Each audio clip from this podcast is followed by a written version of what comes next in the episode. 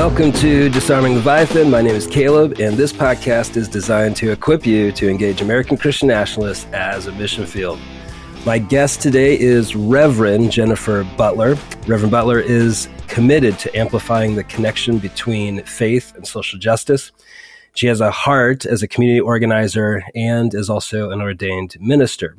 She is the founding executive director of Faith in Public Life, which works to change the narrative about the role of faith in politics. And she's the former chair of the White House Council on Faith and Neighborhood Partnerships and has served as an international human rights advocate. She has written for Patheos, Sojourners, The Hill, and Religious News Service. And she's also the author of the book Born Again The Christian Right Globalized, and her newer book, uh, Who Stole My Bible Reclaiming Scripture as a Handbook for Resisting Tyranny.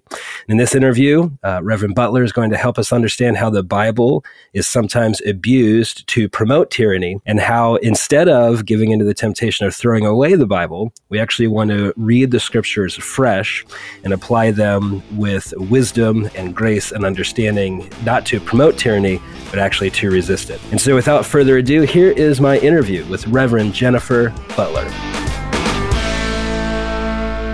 Jennifer, many of us are growing in our familiarity with Christian nationalism in America.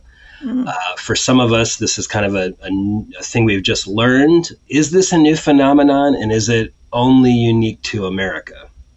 Well, yeah, no, it's not new. And it's not just in America. Unfortunately, it's all over the globe. It's not new because when we think about it, Christianity was a religion of resistance to the empire, to the Roman Empire of the day. And Jesus was crucified, right, by the political authorities of his day. And then it became the religion of an empire, of the actual Roman Empire with Constantine.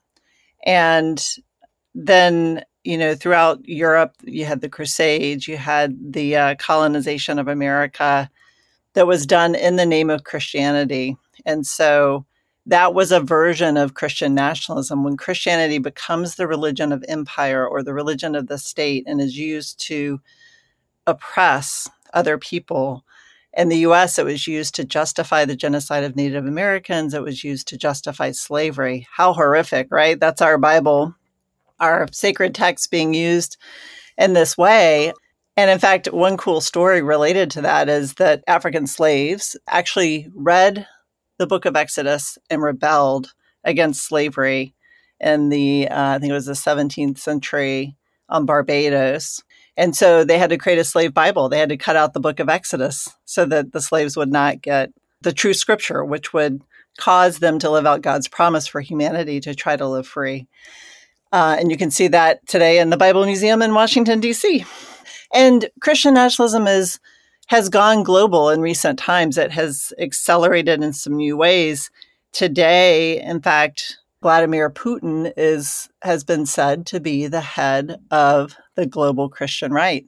Russian oligarchs are actually funding the Christian right in its efforts to go global and to export some of its fear tactics to other countries and regions of the world to polarize their societies and to concentrate power in the hands of autocrats. So we see it. You mentioned Russia and their invasion of Ukraine. Some of the Eastern Orthodox, Russian Orthodox clergy are like advocating for the war and sanctifying the soldiers and their actions. We've seen that in other places. Uh, is there more subtle versions of Christian nationalism globally that maybe we could be aware of? Yeah, there is. So, in a number of countries in Africa, for example, Christian right groups have held conferences and then helped to enact legislation that discriminates against LGBTQ people, not only discriminates, but calls for the death penalty for people who are gay or lesbian or trans. And that is also a, a, strategy to polarize the society. So it's horrific because it could cost somebody their life and it's violent, but it's also being used to channel power and to create fear among the populace so that they politically vote for certain candidates who then turn around and use their power in other ways to uh, harm others.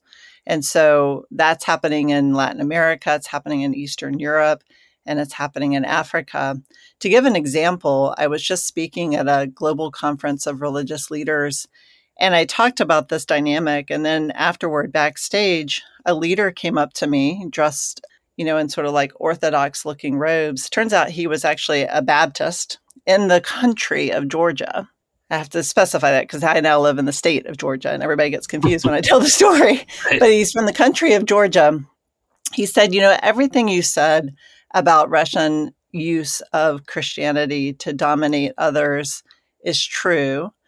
And in my country, I'm seeing them weaponize issues around sexuality and people's fears around that to bring disinformation into our country because we're next on their list to invade.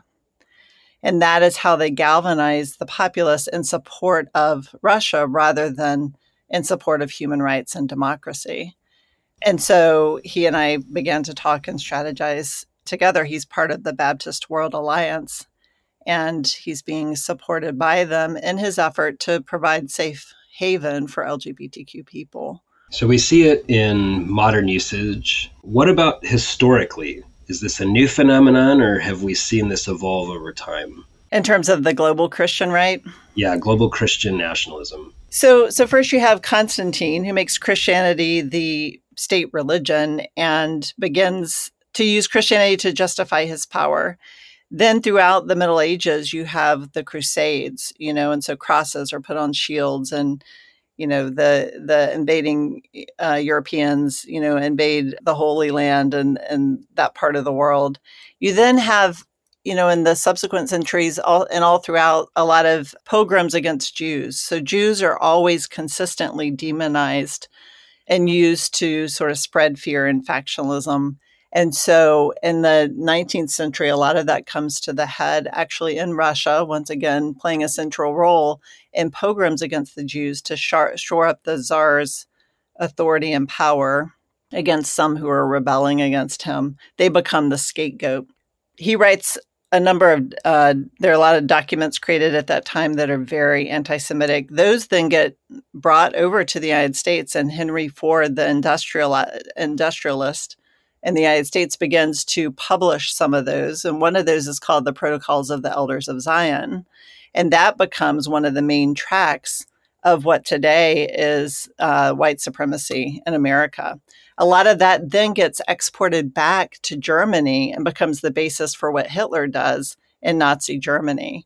So that right there kind of shows you how these ideas have always traveled and morphed throughout history and throughout geographical location becoming more and more weaponized at certain points in our history, uh, unfortunately, and kind of snowballing. And we see that coming to a head more and more today.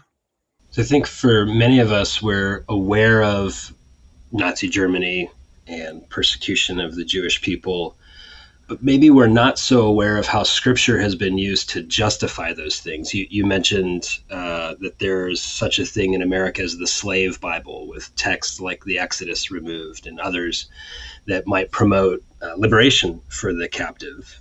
How is scripture used to promote the supremacy of a certain group of people or a Christian nationalistic idea? How do you hear that used today?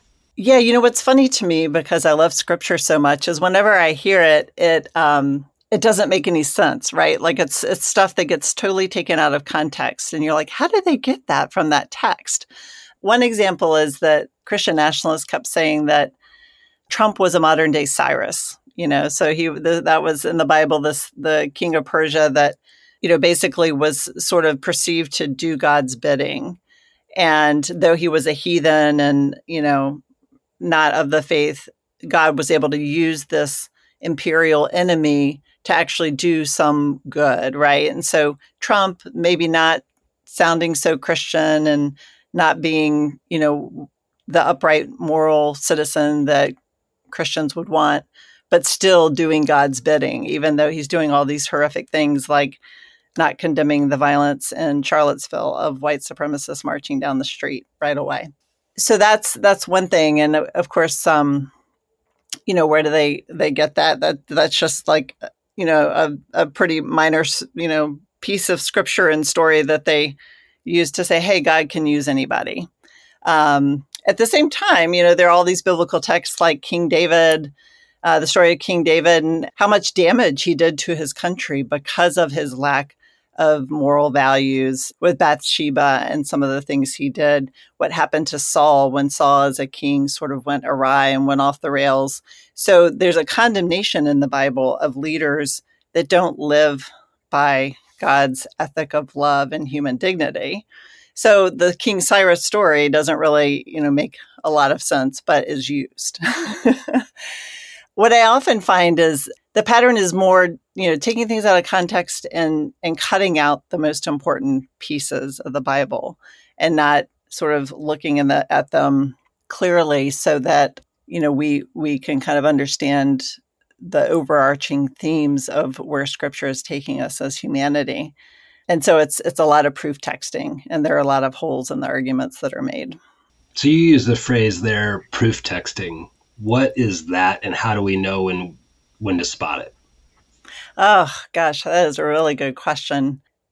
Well it's when they take a piece of a story and don't explain the whole context in which it was given. Another an example of that for example um, is the creation story in Genesis, in which God creates and calls everything good. What's so interesting to me in that story is we tend to use it in a way that it wasn't intended. We use it to try to say, oh, God created the world in seven days. We try to use it as science, when really that story is a moral indictment of what was happening in that time. It's a moral indictment of people who believed that human beings were created to be slaves. The Near Eastern creation myths really thought that human beings were created to be the slaves of gods. And that worldview, of course, justified a king enslaving people. So, what was so unique about the scripture, the, the creation story, is that God created, called it good, created human beings in God's own image. And that meant that we were to build a society in which there were no tyrants and there were actually no kings. In fact, looking forward in scripture, when um, the people of Israel come to the prophet Samuel, they say, We want a king. We want to be like the other nations, you know?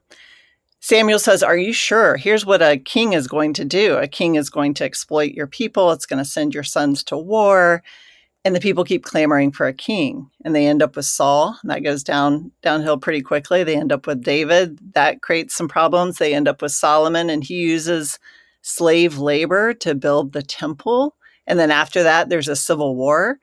And so if we understand that full context of the bible that whole arc and we look at those stories then we know that if somebody pulls a story about cyrus and uses it to justify a tyrant somebody who's exploiting and harming other people and saying terrible things about people based on race and um, doing awful things, saying awful things about women, then we know that that story doesn't add up. That's just pulled out of its context.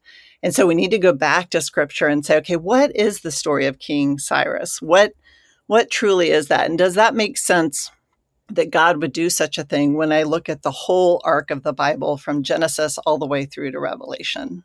So one of the ways we might be able to spot proof texting is if there's just like a sentence or two ripped out of context and slapped onto my argument. That's right. That's right. So maybe if someone says, you know, the Bible says to love your neighbor as yourself, and so we need to have more guns.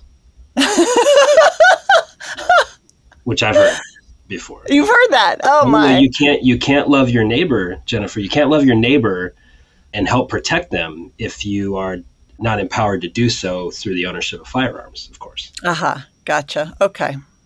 So it makes perfect sense, you know. yeah, you know, it's it's funny because I can sit here and say, okay, well, that's illogical, right? But obviously, people come to that conclusion, and I think a lot of it's based in fear.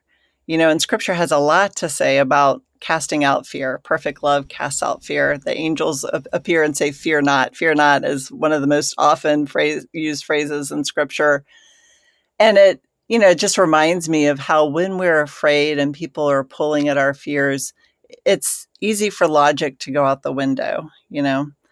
And so I think it is important, like to protect ourselves maybe against that kind of disinformation and proof texting, to really spend time in prayer and and and working at coming to terms with fear and knowing, you know, that God is walking with us so that we're looking at things in a more calm way, you know.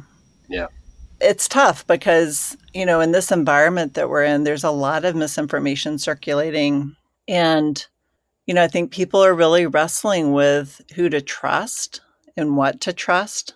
And I think only by getting very practiced at centering ourselves in the midst of this chaos, centering ourselves in, in prayer and having some loving relationships around us to support us, only then can we really resist some of the the the twisting of you know our, our beliefs and our sacred texts that are around us. It's really quite abusive because it, it it rattles the brain. You know even if we don't fall for some of these arguments it it's it's quite rattling to realize that there are very few shared truths at this moment in our culture mm. and i think that that in in and of itself is scary for folks so if we're not called to proof text the Bible, if that's abusive or a misuse of it, should we throw the Bible out altogether in public hmm. discourse, mm. thinking about policy, or is there maybe another way, a healthier way for us to view public use of Scripture and even uh, going to Scripture as it shapes our views of how we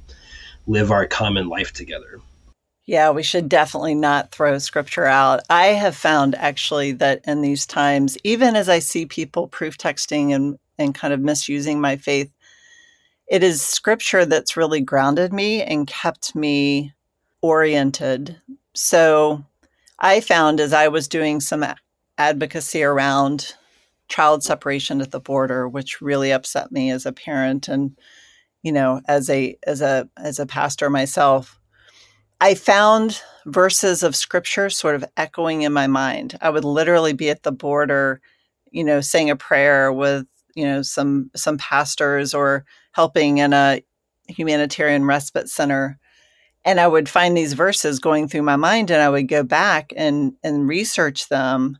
And i realized that god was trying to tell me things to help orient me so the way i view scripture is that it is truly living word that when we read these stories we're reading stories of people who wrestled with oppression and violence and tyranny and so when we put ourselves in their stories, God can speak to us today as we read those stories prayerfully.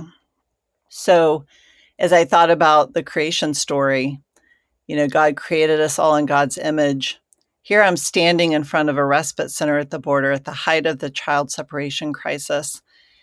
And I'm waiting to volunteer at the center and I watch some of the long term volunteers bring in migrants from over near the bus depot where they get dropped off after being held in a cold detention cell for weeks. And many of them are sick and really need some support. And so they're coming over. There's about a hundred of them. There's a child wilted over on his dad's shoulders and, you know, looks like he's about to fall off. And I'm watching that that boy because he looks just like my son would look. And as they come up, the the long term volunteers start applauding them. That boy suddenly lifts his head, perks up, and smiles ear to ear like a plant that's finally been watered. And then I turn and I look at the door and I realize the motto of that respite center that Sister Norma runs there in Texas is restoring human dignity. And I realize the creation story tells us we're created in God's image. What we're to do as Christians is to restore human dignity. And that is a spiritual practice. What can we do in the face of so much violence and so much oppression? We can do little things to restore human dignity every single day. And that's what Sister Norma was doing. She was doing it in a very concrete way. And at times she was using her voice to speak out and say, here's how we should live as a community. Another time like that, I found myself repeating the phrase, remember, remember, remember you were once slaves.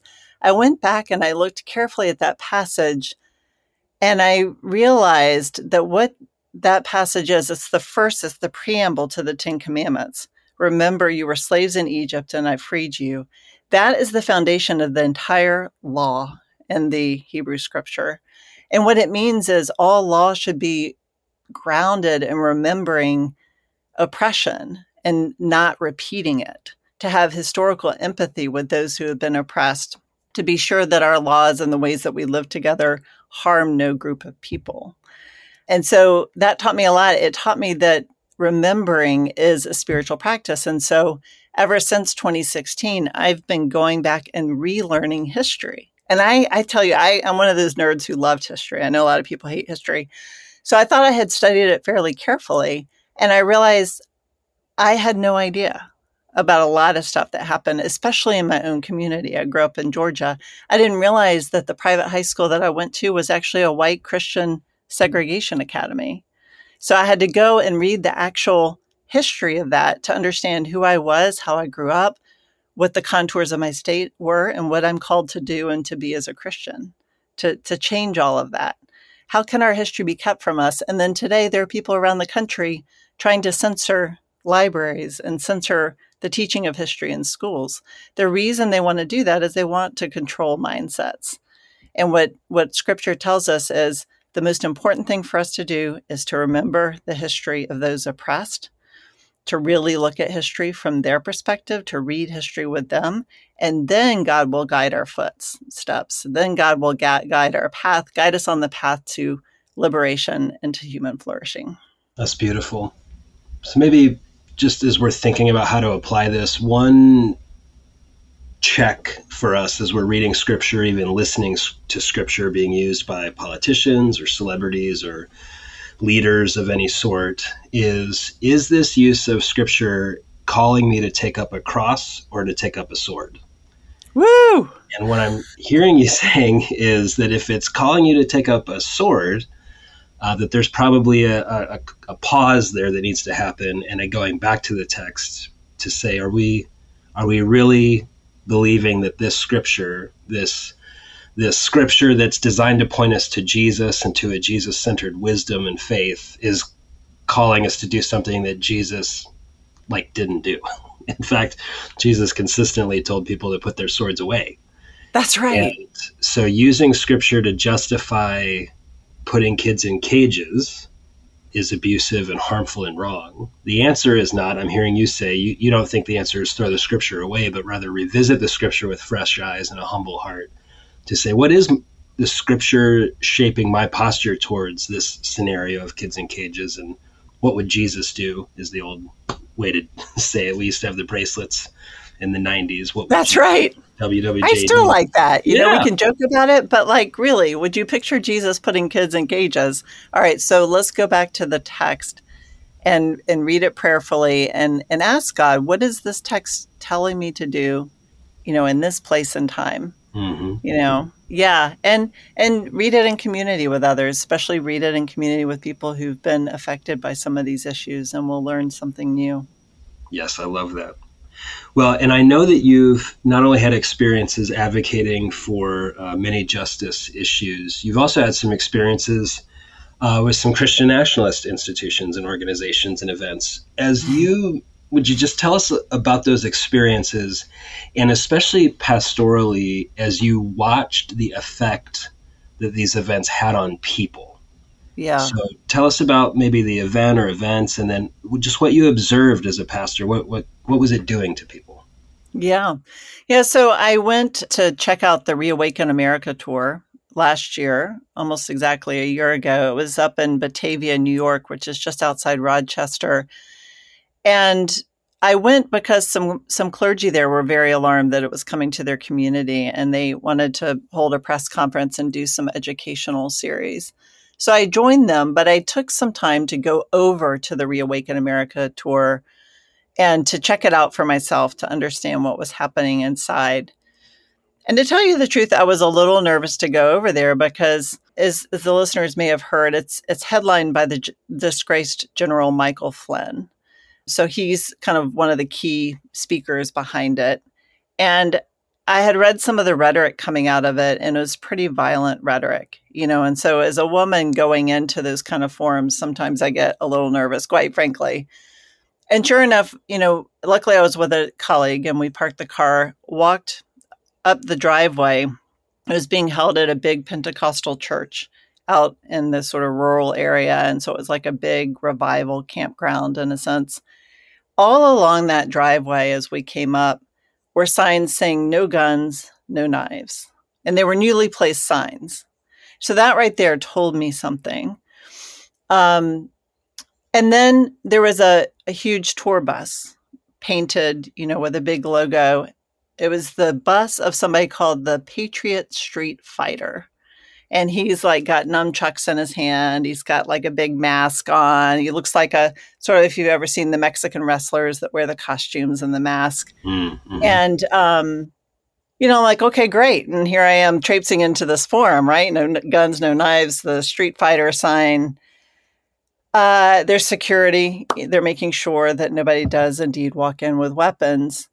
And then inside, it's like a revival going on. And what I came to understand is it's a very Pentecostal, charismatic um, uh, atmosphere. Although, let me be clear, it is not Pentecostalism and is not charismatic.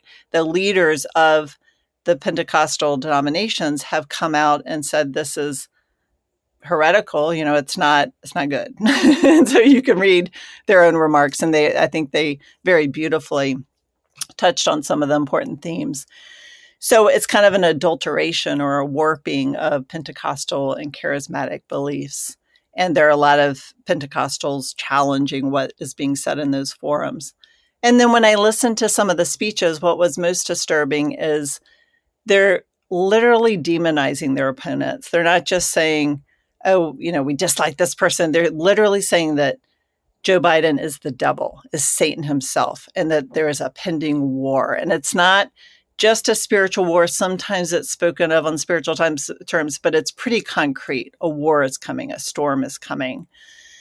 And so you can imagine this. You've got a ge- disgraced general, a former general, Michael Flynn, is the head of this, you know, convening that is traveling around the country and he's a general. And there are people in there using this very warmongering kind of language, saying that there is going to be a war. There's not only a spiritual war going on, but we're actually up against real possessed leaders, right? So, so in my view, I think what they're doing and what, what worries me is they're sort of pulling people into this violent atmosphere. They're ginning up these fears and with hopes of weaponizing these folks in a true civil war in America. And that's something, you know, as a Christian that I think is just horrific, horrific for the country and horrific for our faith. So you are listening to the messaging, you're experiencing the atmosphere. Uh, many of those people who were willful participants in the audience went back to their homes, and some of them will be at our uh, holiday dinner coming up.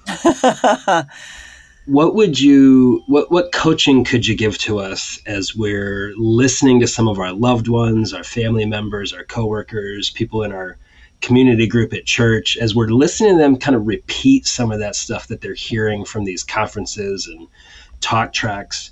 What coaching would you give to us to to maybe take it to a, a better space ah that's so beautiful so I've wrestled with this a lot because this is some of my family members. This was my dad, and before he died, I, I wrestled with him a lot. We we both shared a deep Christian faith. We were the two people in our family who were really deeply committed and going deeper spiritually.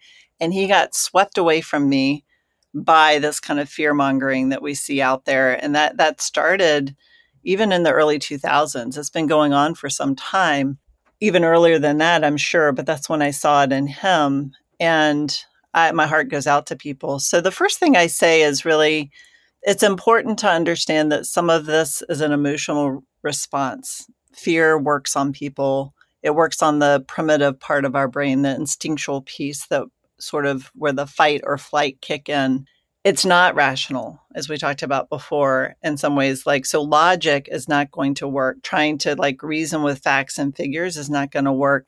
What is important is to connect with their feelings not to agree with them necessarily not say you know oh you're right about what you are thinking and saying but to say look i i hear you're really afraid or you're really upset or you feel like the economy is going in the wrong direction. You feel like things are stacked against you. Identify with the feelings And then after that, uh, introduce some new information, introduce empathetically the, the way you're thinking about it. You know, I, I hear how you're feeling about this. I'd like to share something with you that, you know, is a different perspective. What I see is X. You can you can introduce the, the ideal thing is a story, something you've experienced, something somebody you know has experienced. Introduce a trusted, you know, sort of messenger or source, and scripture can be that too. Here's how I think about it as a Christian. I know we're both Christians. Um, here's a text that I think about a lot when I think about this issue. And then you know continue the conversation in that that vein so identifying with the feelings but then trying to introduce some new information either through a story or through a shared trusted resource like scripture and then also understand that what you're doing is planting seeds you're trying to build trust with the person by being empathetic but also by by introducing some new ideas and that for me has taken a lot of pressure off to realize like i am not going to fix this in one conversation and I'm not here to win a debate. I'm not here to use a rape, rapier intellect, you know, and just kind of debate with somebody. I'm really here to be a sort of warm pastoral presence that introduces a new way of thinking for them that they could grasp onto when they're able and ready and to be able to continue the conversation in a respectful ongoing way. Yeah, I love that you concluded with that idea of keeping the relationship going. Yes. Uh, this is this is something that's been enculturated into people over a long period of time. It's deep inside many of them. And so it's probably going to take a long time to move out of that space, uh, to move out of that spirit of fear. And so keeping the conversation going, always maintaining that while I don't agree with the things you're saying, uh, what I ultimately want is for us to maintain this relationship and yeah. for us to still be friends or in a loving family, whatever the relationship may be. That's beautiful. So, Jennifer, you have written uh, some great work on these things. Where can people find you and your work? So, my website is revjenbutler.com. And on there, you'll find all of my social media handles. It's all the same, revjenbutler.com. I'm on Twitter, Instagram, and Substack now, which is this online newsletter thing. And you can find me there. And uh, what's your MySpace handle? don't have one. Sorry. All right. Well, we'll find you on the other outlets. Uh, thank you so much for being with us and for the work that you do. Thank you.